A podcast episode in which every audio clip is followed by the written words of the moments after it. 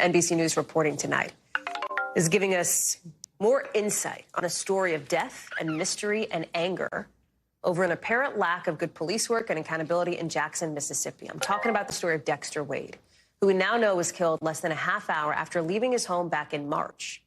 But his family only found that out this month.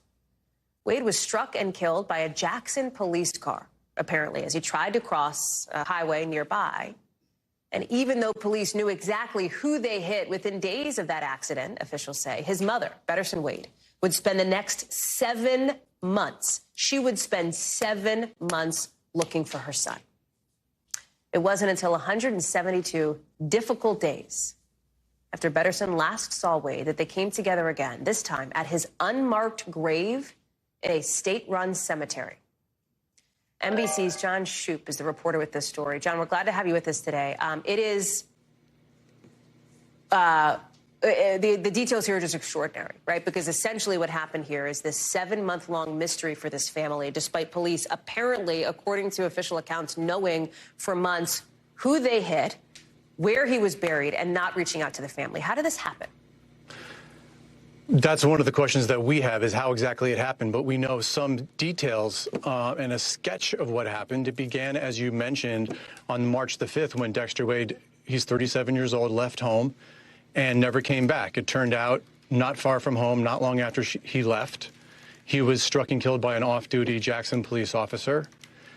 A coroner's investigator arrives at the scene, takes his body back to the examination table, finds a prescription bottle of pills that has his name on it.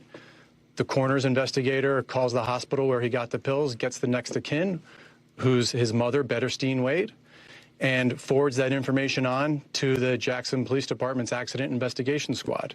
Meanwhile, the mother, Bettersten, has no idea that any of this has happened. On the 14th of March, reports him missing to the missing persons unit, and for months is checking for updates and searching for him and gets no answers.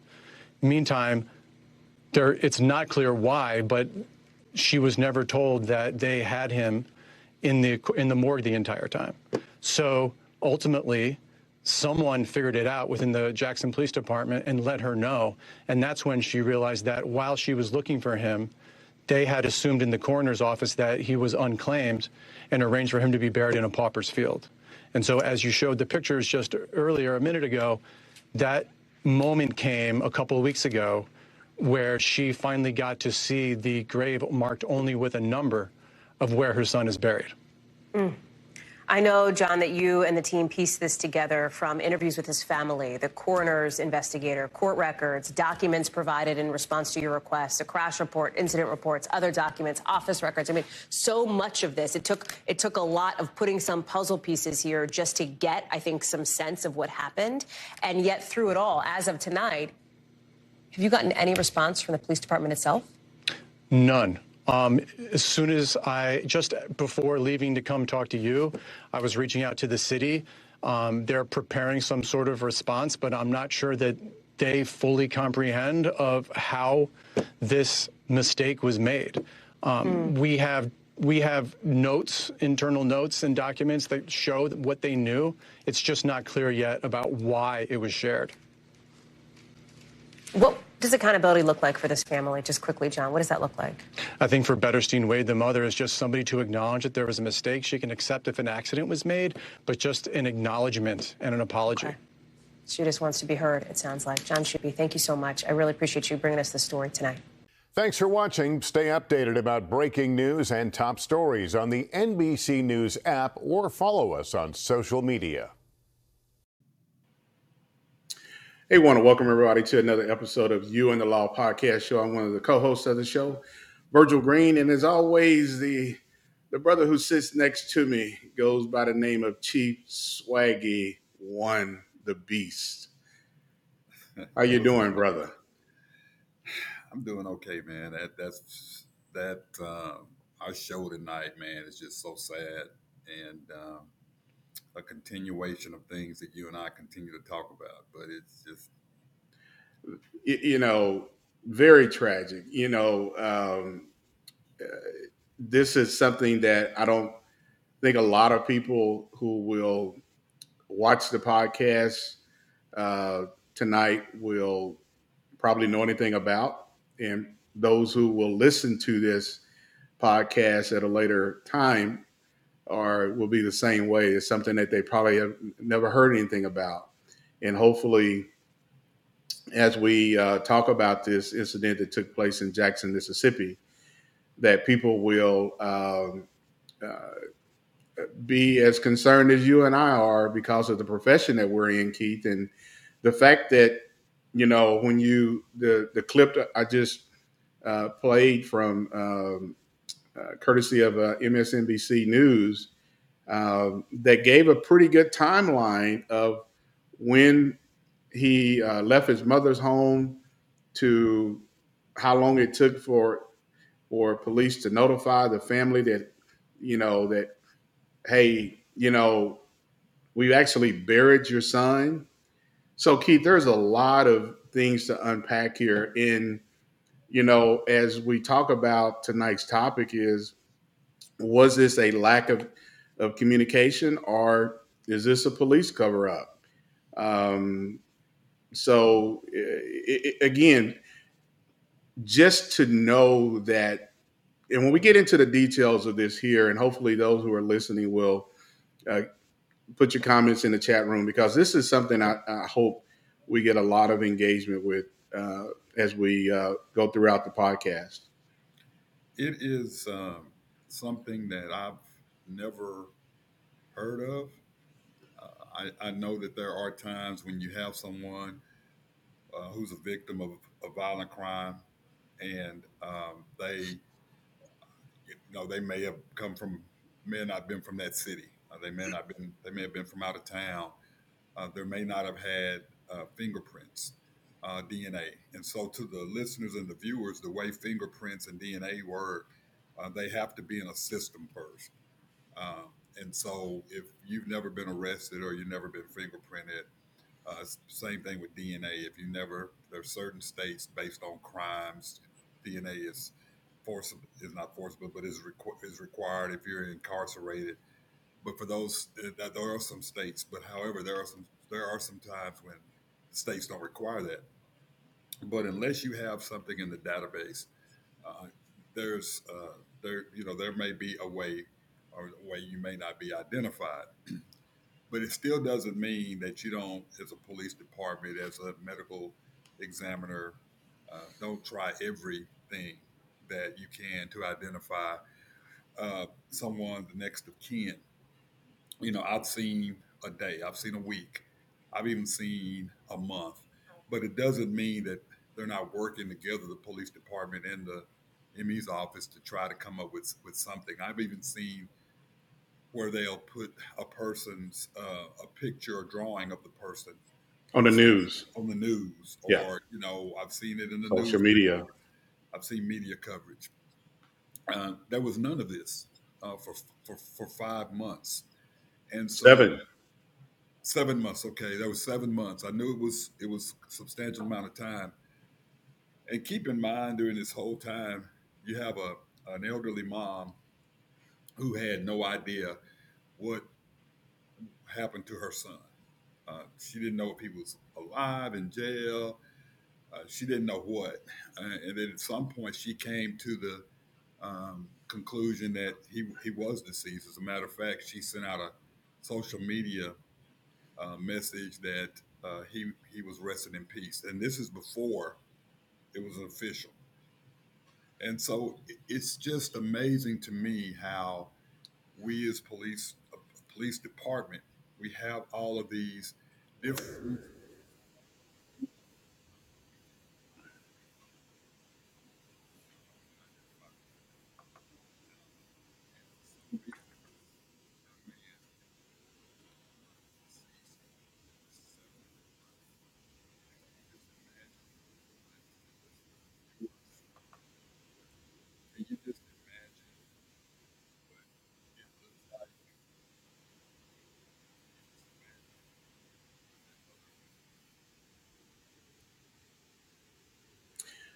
I think uh, I've lost your audio a little bit, uh, Keith. That uh, I'm not hearing you uh, well on on my end.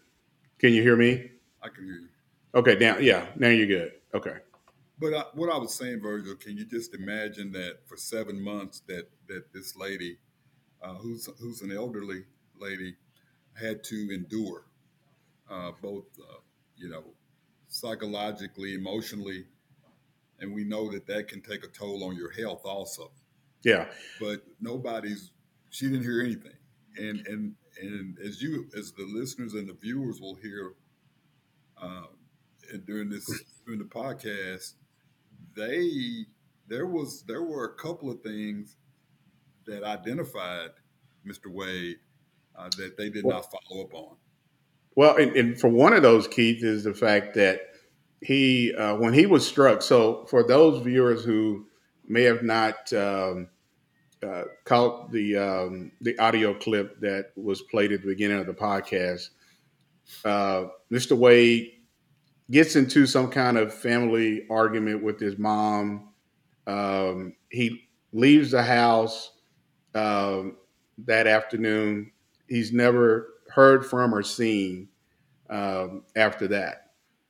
So months later, Nash determined that he was struck within an hour of him leaving his mother's home, crossing, I think I want to say Highway 55, 55. there in Jackson. He was struck by an off duty Jackson uh, police officer driving a, a marked police unit, a marked SUV.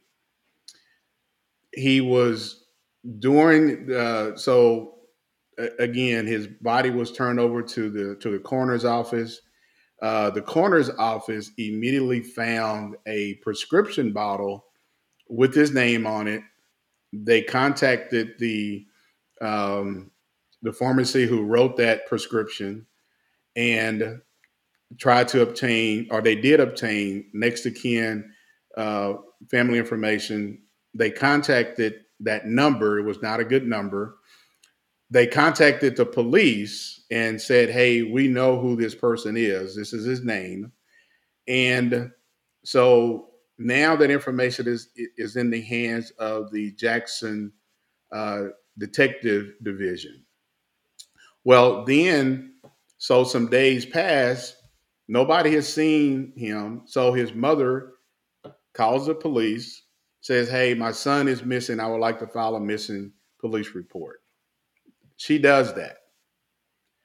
So even within those that very short time, uh, Keith, and to the listeners, Jackson takes a missing persons uh, report from this mother.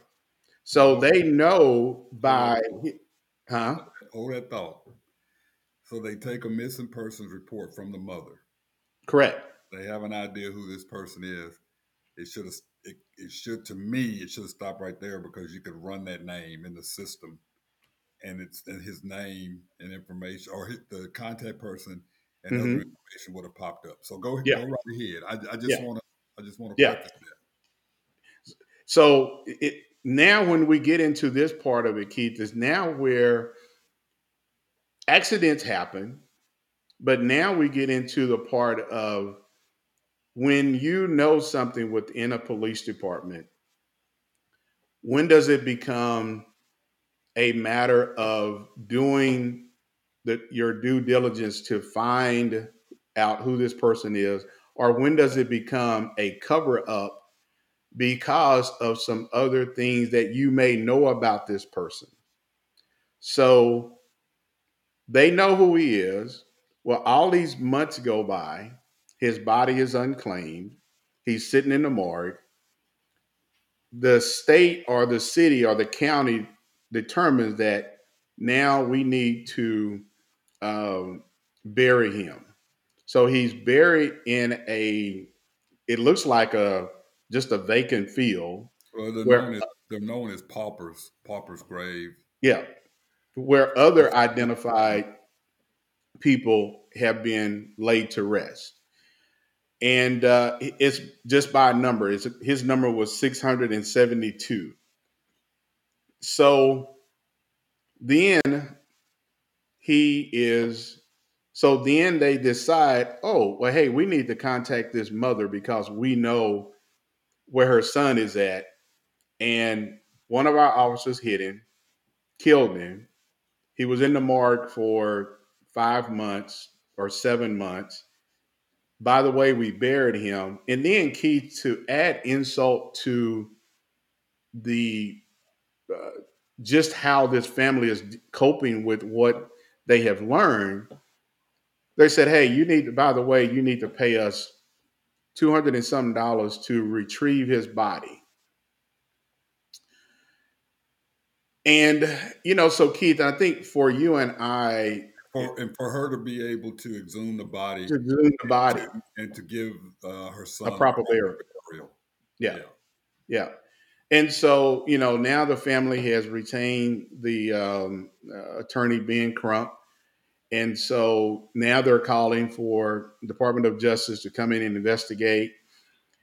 The police department hasn't really said a lot about this case. The mayor of Jackson has made some public comments about it and sent its condolences to the family, and we need to lift this family up in our prayer. And I found that really concerning for an elected official to say we need to lift this family up in prayer when the agency that you oversee as the mayor has uh, potentially committed some some some things that is making a lot of people answer a lot of questions. And i think every news uh, story that i have seen while preparing for this show it's just mind-boggling keith that even the reporters are like, this is just unheard of in this time where the police kill somebody, even though it may be an, an accident, but they bear, they don't do anything to notify the family. And Keith, one of the things as we go through this podcast that I'm going to show another video of about a year ago, and I saw this oh several months ago on on CBS News where they did an investigative uh, story about the Jackson Police Department and the investigation division. And I think that right there will shed some light on just what is going on with this police department and what is going on with the with the administration of not coming out saying anything uh, to address this here. Well, you know, this is the um, let's see. I think I was in doing research for the for the show. I think that they've had several officers indicted um, regarding excessive force. Well, and, and Keith, limit and not to one of so that recently they've had three officers who were indicted. One of the officers that was found guilty was charged with the murder of Wade's brother. So this family is no stranger to the Jackson Police Department because one of their own officers just o- over a year ago was convicted of killing Wade's brother, who was unarmed uh, at the time. Yeah, this is uh, so. So let me let me let me go back and what I want to say is, uh, and Pam asked, um, did the accident hit the news uh, when it happened? Uh, given the officer hit the man, I don't. I don't believe it got a lot of coverage. It, if it, it, didn't locally, it did not get a lot of coverage. It, it got some coverage because there is some uh, media uh, footage that I found where you do see the media there uh, covering the accident. Right. I think it was just, hey, Jackson police officer off duty hits a person and kills them. Right. It wasn't anything done afterwards. So and then I think the other thing that so let me let me start first by saying we talk about lack of communication or police cover up. I think what you're going to have is you're going to have probably 70% of the of the listeners probably going to say or maybe even more that it seems like a cover up because Oh yeah. Officer, yeah, because a police officer was involved. Yeah. Uh, to this day, they have not released that officer's name. Correct. So I, you know, you're going to have some listeners going to lean toward that. Then you're going to have some people lean toward a, a breakdown in communication. My thing is, how do you how does that how do you have that type of breakdown in communication? Um, Flower Child says uh, he should have been listed if you have a person uh, missing person. Now the only thing I can I can think of is, and she said National Missing Unidentified Person System. Uh, if he was listed as unidentified. Now the only thing I can think of is that um, and, we know even his mother said that there was some uh, that he suffered from mental illness. I, I, just hope that the police department did not um, dismiss the fact that this young man was an adult and did not put that in the system. Did not take, you know, or you know, what did they put in the system? How did they put it in the system? Uh, when did they put it in the system?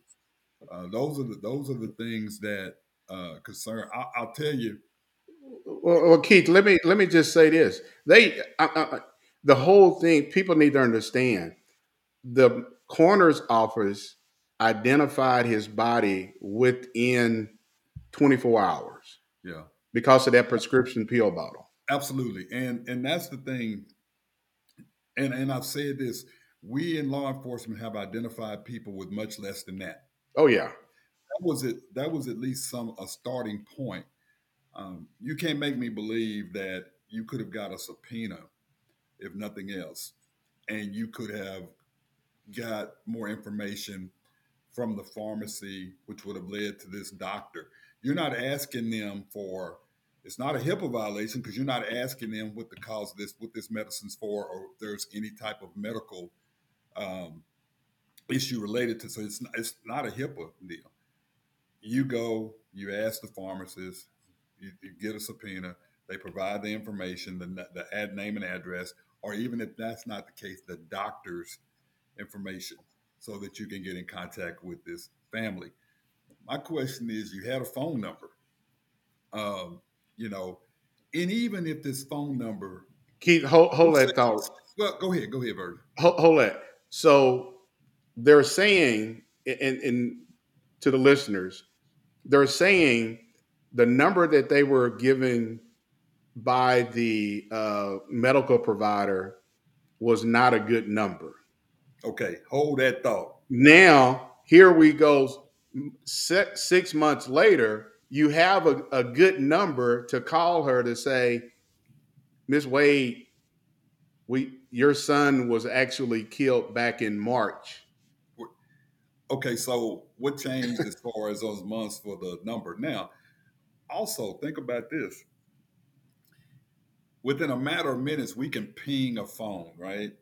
We're able exactly. to ping a phone to determine where someone is. We're able to, within a matter of 24 to 48 hours, uh, be able to triangulate somebody's last movement. Mm-hmm. You can't make me believe that. Uh, now, unless this was a, um, what do you call it? The throwaway phone, burner phone. Oh, you know, burner phone. You know what I mean? That you buy. Yeah, yeah, yeah. I, even even some of the, you know, if you got a prepaid phones, they still have that technology. There's some tech. Yeah, yeah. So it comes down to how bad uh, was did they want to identify, uh, you know, Mr. Wade. And I, Keith, Keith, and I think you, you just you just said something that's very important. How bad this agency did or did not want to identify Mr. Wade. Yeah. And so one of the listeners asked, so when uh, she got his uh, her son's body back, was it an autopsy performed? Well, she hasn't.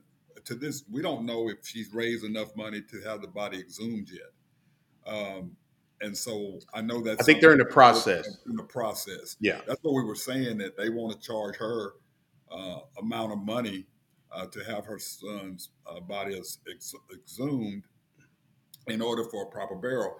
But Ben Crump has said uh, when this occurs uh, that they definitely want another autopsy. Now, we'll tell to the listeners and to the viewers there's state law, and they think this is pretty much across the nation, that if someone is killed in a car wreck, when someone's killed, whether it's intentionally or not, um, there is an autopsy has to be performed. So we're going to assume that an autopsy was performed. And like I said, we can only assume until we can determine. The saddest thing about this whole thing is this this mother has had to establish a GoFundMe page. Yeah. To to to do this, uh, uh, to go through um, giving her son or or respect, you know, giving her son the proper burial that she was unable to give. And just think about this, uh, Virgil, a pauper's feel. Basically, what what as a as a as a parent or anyone, your loved one was pretty much, you know, this is the way people see it, was was pretty much dumped in a hole. Yeah. Covered up and assigned a, a number in a box. Yeah. In a box. Uh, in a box and assigned a number. So that is how this person is identified. This person is not identified, you know, by a landmark, you know, a, a headstone or nothing. It's basically a a, a number. A number. A number and, that's sticking that's on a, attached to something it, that's that's sticking out of the ground. And that this person was buried by inmates of the county or inmates of the uh, of yeah. the correctional system. Yeah. And that when you you know one of the things that that uh, has caught my attention, Keith, is that he was number 672. Yeah. So six, 671, who is that person? 670, who is that person? Now, you know, I think this. I will say that that you know there there are individuals who are never identified by you know by any means. I I, I understand. So th- I think there there are those who that was the last resort. How how they you know were were buried. I get that. that you know, Keith, that may be true, but I'm a I, I want you. I don't know if you've seen this, and I don't the the those who are watching and listening. I want to play this clip um, about it's the the mothers of Jackson, Mississippi.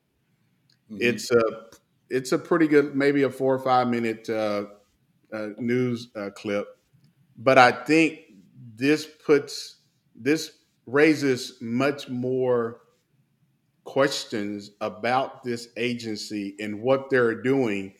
And Keith, what is what is the population of Jackson, Mississippi? I think it's, I know it's under 200,000. I want to say it may be about 165, 170,000. And what is the demographics of that? It is, matter of fact, I just saw a thing the other day that says Jackson is the uh, most, uh, uh, has the highest number of African American percentage. So I think, if I make no mistake, 65, 70%. Yeah. African American. Virgil, let me, let me, let me say this too. Um, you know, we were talking about the the, the I'm going to call it a potter's field. I don't want to call it pauper. I'm going to say potter's field. Um, I think it brings up the question too, because I had someone ask me this question.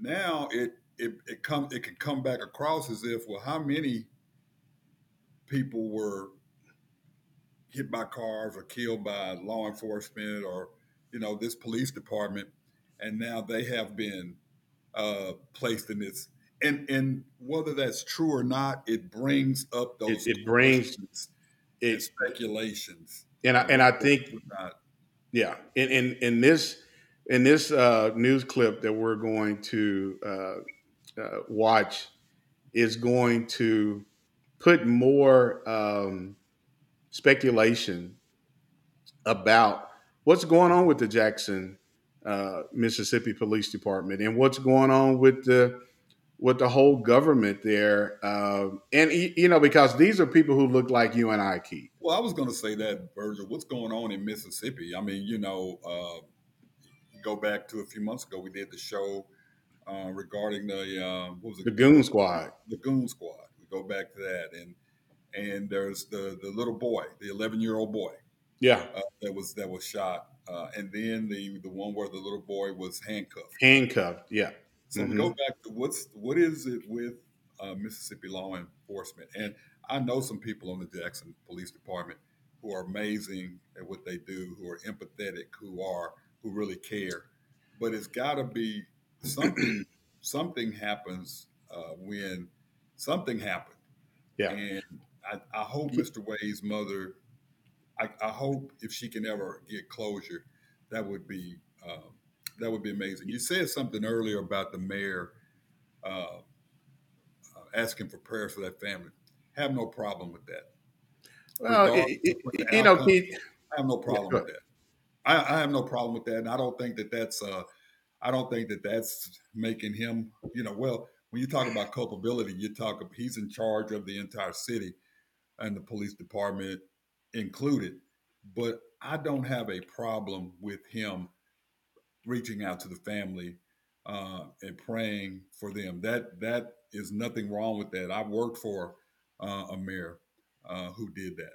Uh, and and you're not pointing fingers, you know. So I, I remember people saying, "Well, you can't you can't pray for someone because it makes it seem like you're uh, you're guilty. It makes it seem as though you've done something wrong." No, it's basically asking for peace uh, for this family and resolution for this family.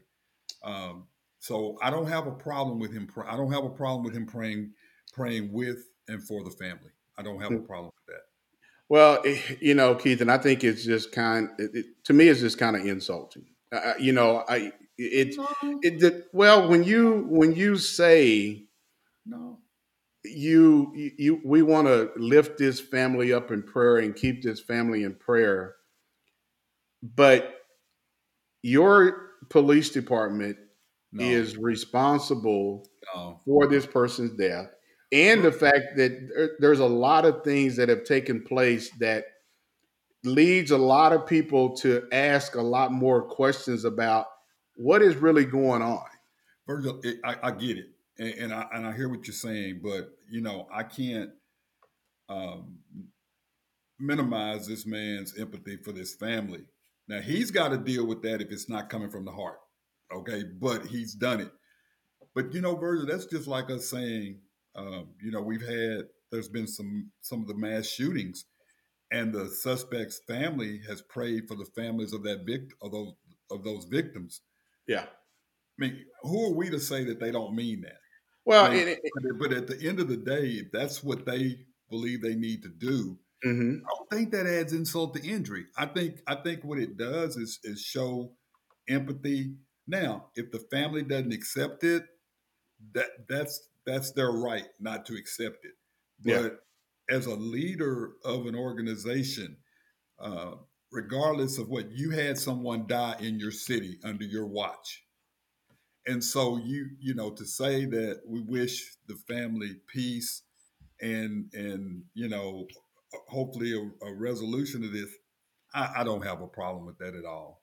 Okay. Okay. I'd have a problem if he if they didn't say something. Yeah. Well, hey, Keith, uh, we want to remind those who are just now tuning into the podcast show. Tonight's topic is a lack of communication or a police cover up involving the death of Mr. Wade in, in Jackson, Mississippi. This next uh, news clip that I'm going to play is it's it's about the mothers of Jackson, Mississippi, and a lot of these mothers have had their sons uh, killed by gun violence. But this I believe this really uh, gets to the core of what's going on in Jackson. And this this situation here with Mr. Wade being struck and killed by a off-duty Jackson police officer, um, it raises some questions because this is something that has come out uh, in other news stories. So, uh, everybody, just want you to uh, watch this uh, news clip and uh, give us your thoughts on the other side after we get through watching it. We are continuing our series, Crime Without Punishment, that looks at the disturbing rise in unsolved murders in the U.S. Welcome back to CBS Mornings. Our investigation uncovered a troubling racial disparity. Murder cases are far less likely to be solved if the victim is Hispanic or black. Jackson, Mississippi has experienced a spike in killings, with more than 150 murders last year, and about 4 in 10 remain unsolved.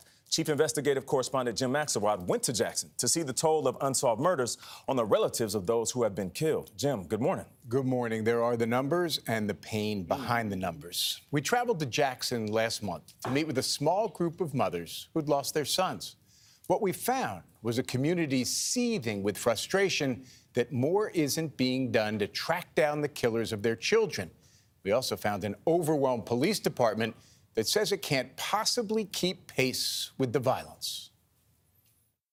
Everyone in this room who has had a member of their family murdered, raise your hand.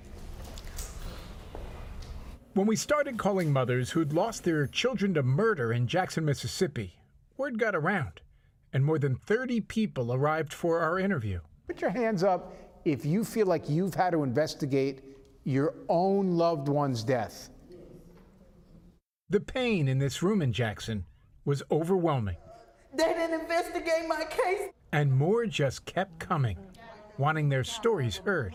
Even the detective when I talked to them, they hung the phone up in my face. Willie Mack is himself a former homicide detective at the Jackson Police Department. What an ambulance at? His daughter was shot to death in 2017. Hang on, how many years were you with Jackson PD? 24 years. You had 24 years in, and when you call the detective investigating your daughter's death, you don't get your calls returned? I don't get no call returned.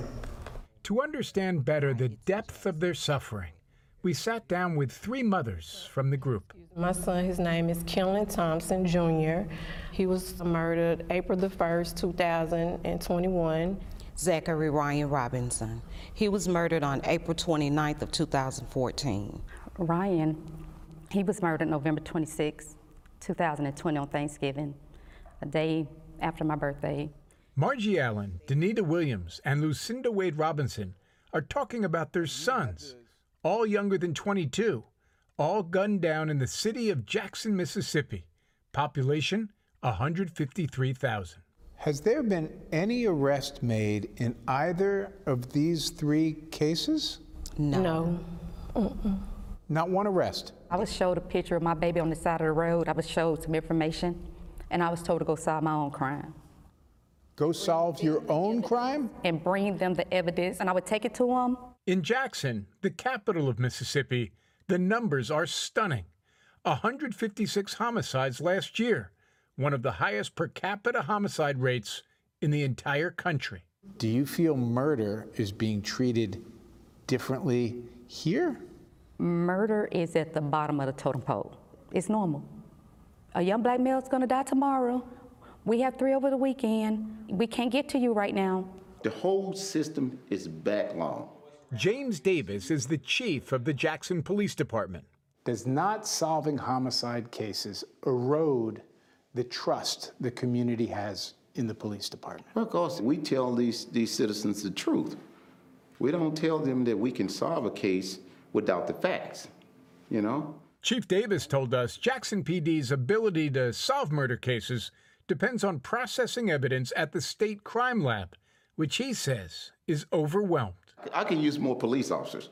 I could use more homicide detectives. But if the state is backed up, the court is backed up, we will still have the same problem by developing these cases that we're already doing. FBI research suggests homicide detectives should oversee no more than five cases per year. Jackson PD has eight full time detectives. That's enough for 40 murder investigations. Last year alone, they had nearly four times that number. I don't think any police department in the nation can say that they got enough resources. Jackson homicide detective Sergeant Kevin Nash works in an office where each desk is piled high with files. He knows that means victims' relatives aren't going to like the pace of solving their loved one's murder. Sergeant Nash, I talked to him and he said, uh, well, you know, a lot of mom, a lot of y'all come down here and act like y'all children are perfect. I said, no. I said, first of all, I'm not acting like my child is perfect, but my child did not deserve to be killed in the street. But Sergeant Nash says he and his colleagues are doing the best they can. I'll be honest with you. When your loved one is killed, you can never do enough to solve that case. I call them back when I'm available. It may not be right then when they want to. And remember, if this was your child, you want immediate answers too. I will always tell you that the Jackson Police Department can do a better job. Jackson Mayor Chokwe Antar Lumumba knows all too well what unsolved crime can do to a family. And my brother was shot in the head in Jackson, Mississippi. So we're no friend of crime, right? And no one was ever arrested for that. But points out his police department makes arrests in six out of 10 cases, above the national average. I get the feeling no matter how often you talk about it, the tears don't stop. No, no. You just lay in bed at night I and do. just cry all night, and you get up and try to fight more to get justice for your child. I- It's mm-hmm. too much. Well, it turns out that three weeks after we visited, Jackson police made arrests in the case of Margie Allen's son, a year and a half after his murder. Jackson PD told us it was a long investigation and they just kept following the leads. Now, tomorrow, we'll bring you our third story in the series, which takes us to Baltimore and focus on possible solutions to help police solve more murder cases. The pain is palpable. You can feel it on the screen. Just the fact that one mother would say murder is normal here. It is chilling among the to me. highest per capita uh, homicide rates in the country. The ballroom where these people spoke with us was one of the more um, uh, emotionally riveting, powerful places I've ever Yeah. been. We invited just a few, and they just kept, coming. coming. But just the fact that the mother said that the police said, go find, go solve it yourself and bring us the evidence. You know, Nothing these- wrong with that, Jim. Or Mr. Willie Mack, who's a former Yeah. detective. I get that you're overwhelmed, but as a grieving mother, nobody wants to hear that. Go solve it yourself. So when we put that question to the detectives, they said, look, y- the numbers are what they are. These guidelines say we should have five cases. We have four times that number. yeah. We're drinking water from a fire hose here, and we're doing the best we can. Feel for those families. I do too. That weight, it, it lasts forever on top of it. And, and based on what you said, it's Hey Virgil, let me uh let me let me say something. Uh, James Davis is a is a friend of mine, and I know that he's he's since retired. Um, I know I've, I've talked to James because we both were chiefs over pre- almost predominantly black cities, African American cities. I'm gonna tell you. I'm gonna tell you, and I'm gonna say, say this to the to the listeners and to the to the viewers. I don't care what kind of caseload you have as a homicide detective or any detective. It doesn't take. Um, you don't have to stay on the phone with somebody for days. Sometimes a, a, a mother or father or brother or sister just want to know that you are still working on the case and that you do have them in mind. It's not going to go away. Uh, I've I've encountered that where I've had parents, loved ones come in and say, "Well, they just won't call me back." Um, I've had them say, "Well, they're just rude," and they and they make and I get it. A lot, it's a lot of emotions going on, and there's nothing you can do other than say, "I'm going to bring your loved one back." That's going to that's going to uh, make things better for this family. Unfortunately, that's not possible, but you can be empathetic. Um, you know, one of the things that that we can do um, is we can have a uh, events where the families come in. You know, we take a week and we bring families of these individuals in and kind of give them an update on what's going on. Um, but to tell somebody to go and, and get their own evidence. Now, what I will say about the crime labs, what he said is absolutely true. When you have a state crime lab, keep in mind every one of those um, every one of those cities in that state are sending information. So it's not just from homicide; it's from burglaries where they have fingerprints, robberies where they have guns. So I get that, but you know, the the the the family doesn't want to hear that at that time.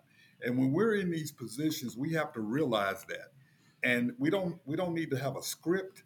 We just need to have a heart when we're talking.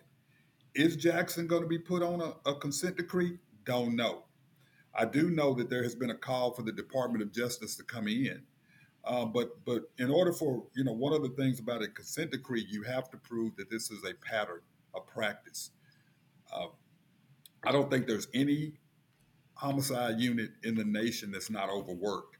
We get it, but a little bit of of empathy, well, a lot of empathy, kindness, uh, contacting someone. You know, Virgil, I, I'm not going to get long winded, but I'm very passionate about this because I've seen what reaching out to a family can do. Mm-hmm.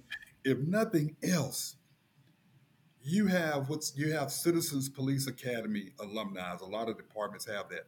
You don't have to give those in, those individuals or those citizens that belong to that Citizens Police Academy. You don't have to give them the details of the investigation. You know what you can say? Hey, I'm hey, I'm Detective Smith.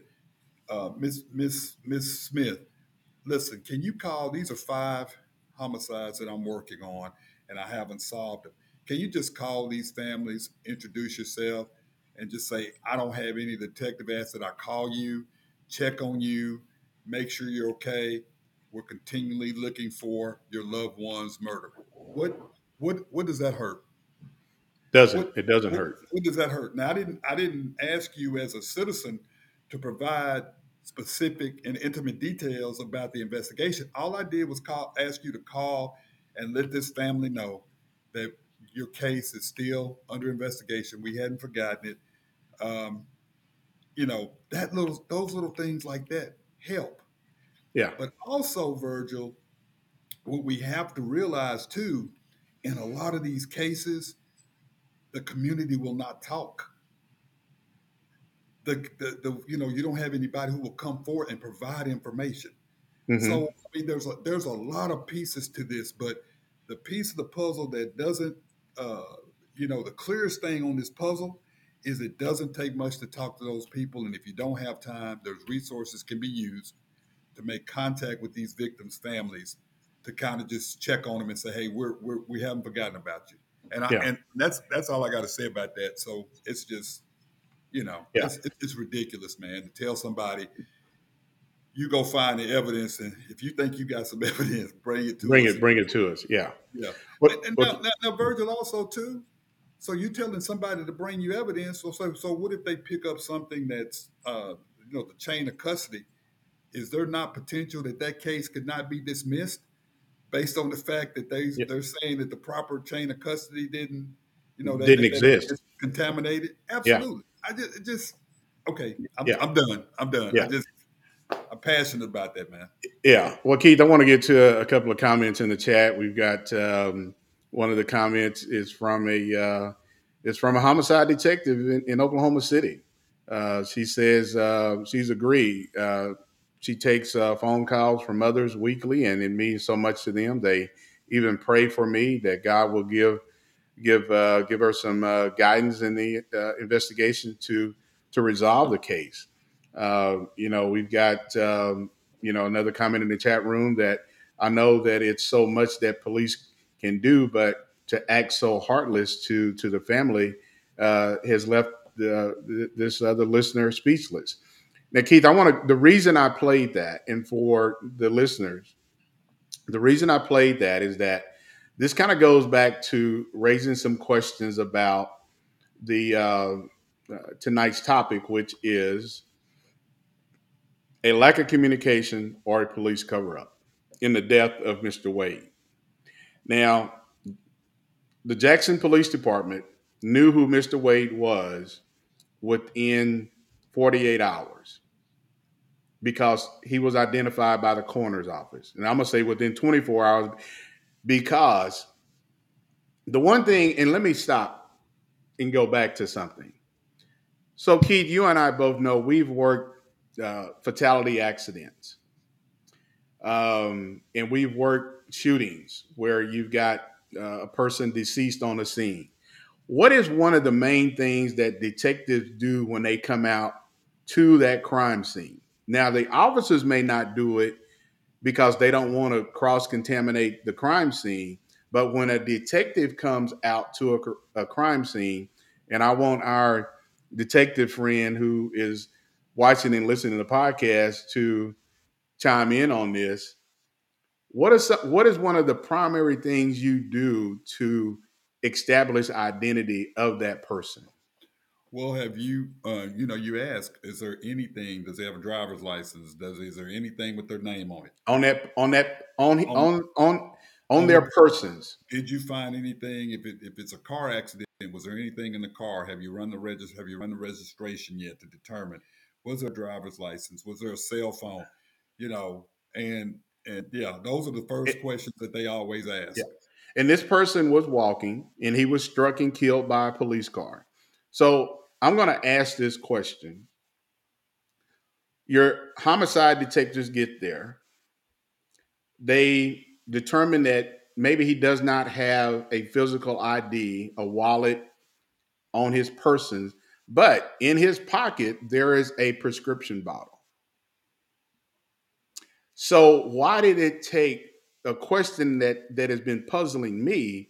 Why did it take the coroner's office to get his body back to the morgue for the coroner to obtain that information? Why was that information not obtained at the scene of the accident?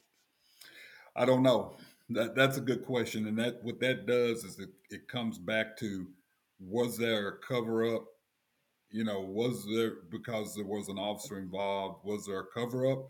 You know, the other thing you can start asking the questions about was there any um, was the officer uh, in, um, incapacitated in some way? You know, was were they under the influence? Not So- saying that's the case, but That- it does start a lot of questions coming up. You know, It- initiates a lot of questions. Yeah.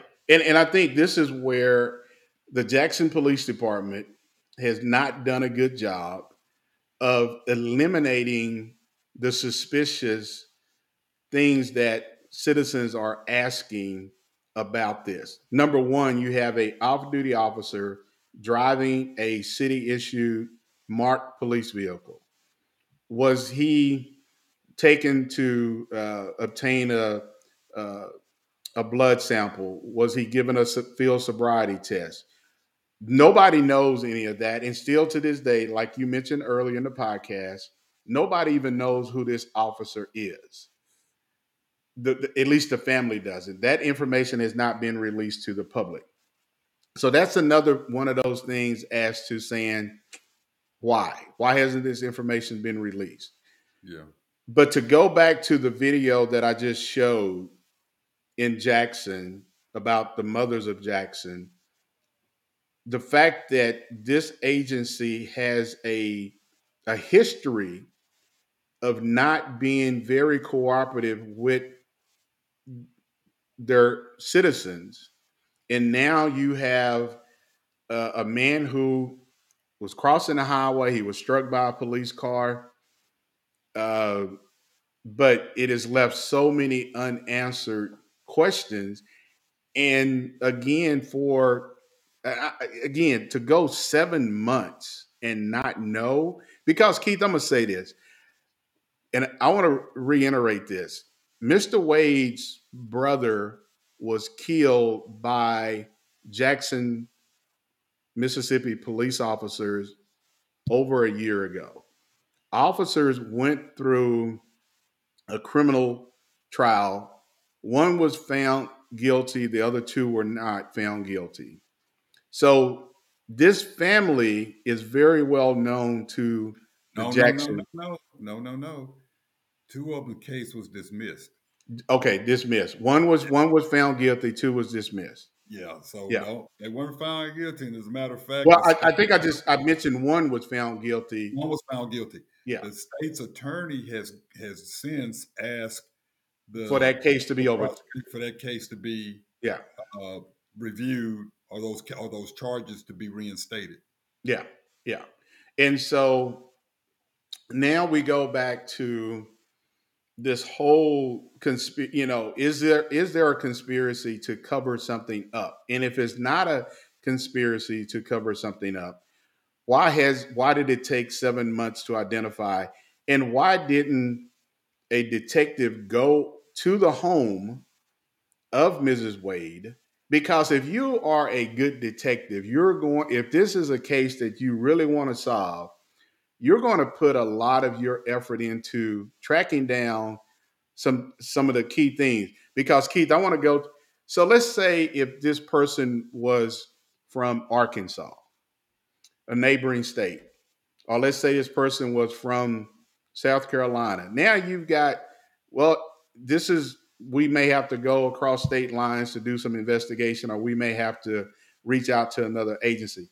But you knew this man was a resident of Jackson, Mississippi, because the coroner's office told you they had a prescription bottle that identified him. You had the name of, of the mother. He had a phone number for the mother, but the phone number wasn't good. So you telling me with the technology that we have, the Jackson, Mississippi Police Department has, that they don't have a database that says that connects Mr. Wade, who has been in prison before, with the mother.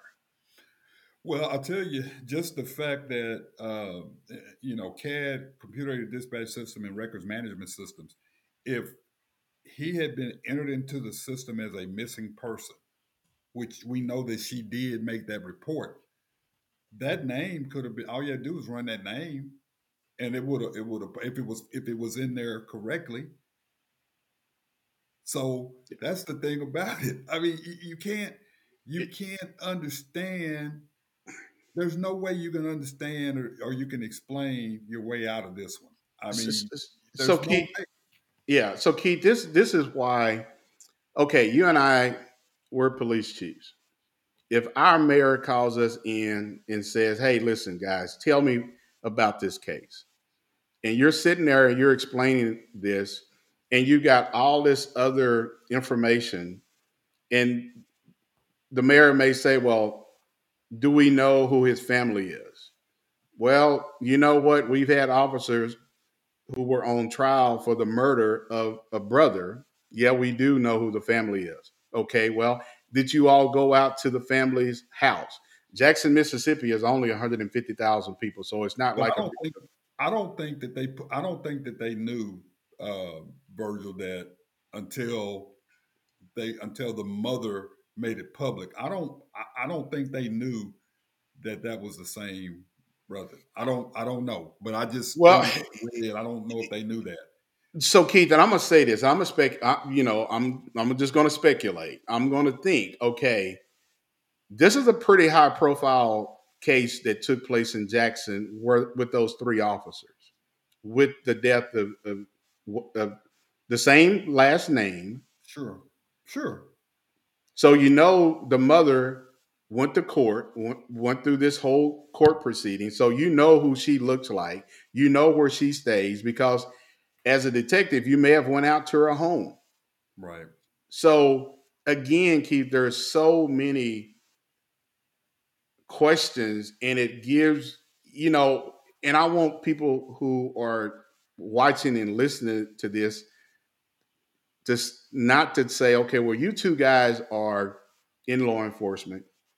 Now you are basically, you know, contradicting and saying that it sounds like it's a cover up.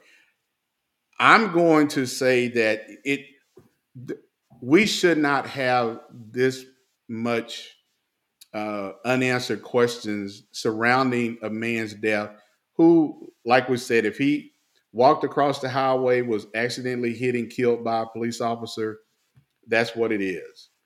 Uh, but at least make sure you do everything you can to notify the next of kin, but don't wait seven months later and you bury him in an open field, and then you tell the mother now you got to pay to get his body back.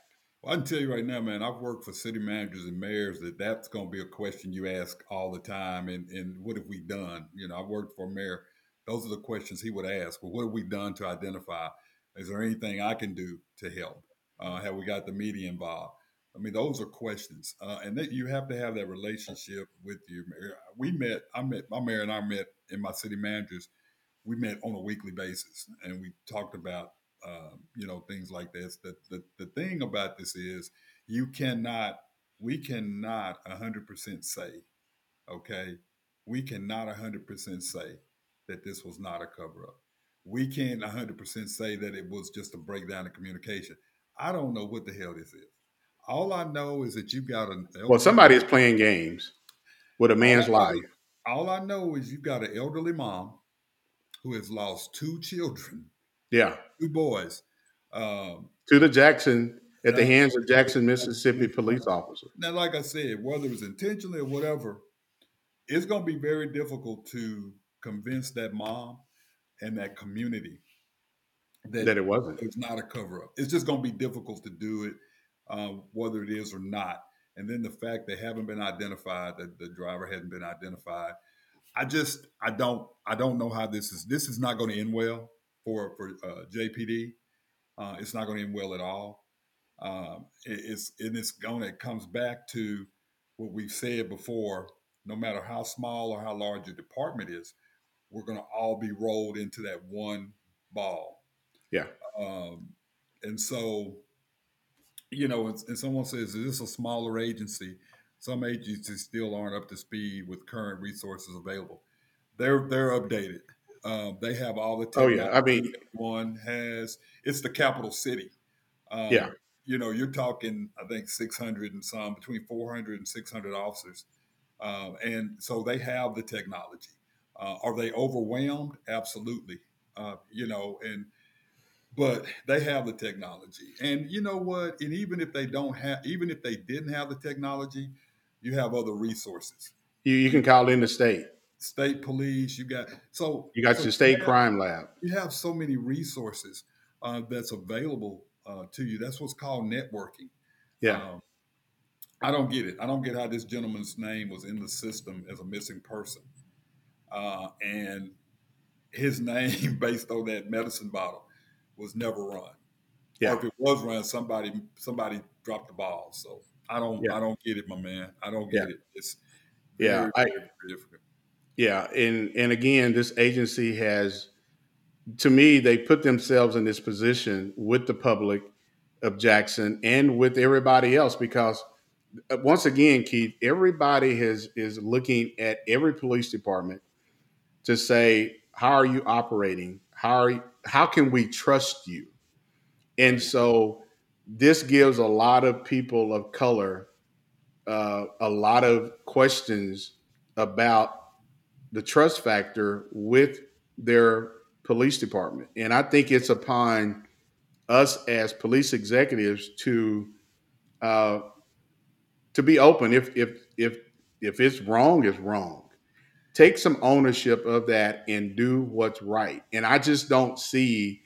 Yeah, they know that there's going to be a civil case, but I just don't see where you have to, you know, you mentioned empathy earlier from the mayor and him saying, hey, we want to lift the family up in prayer.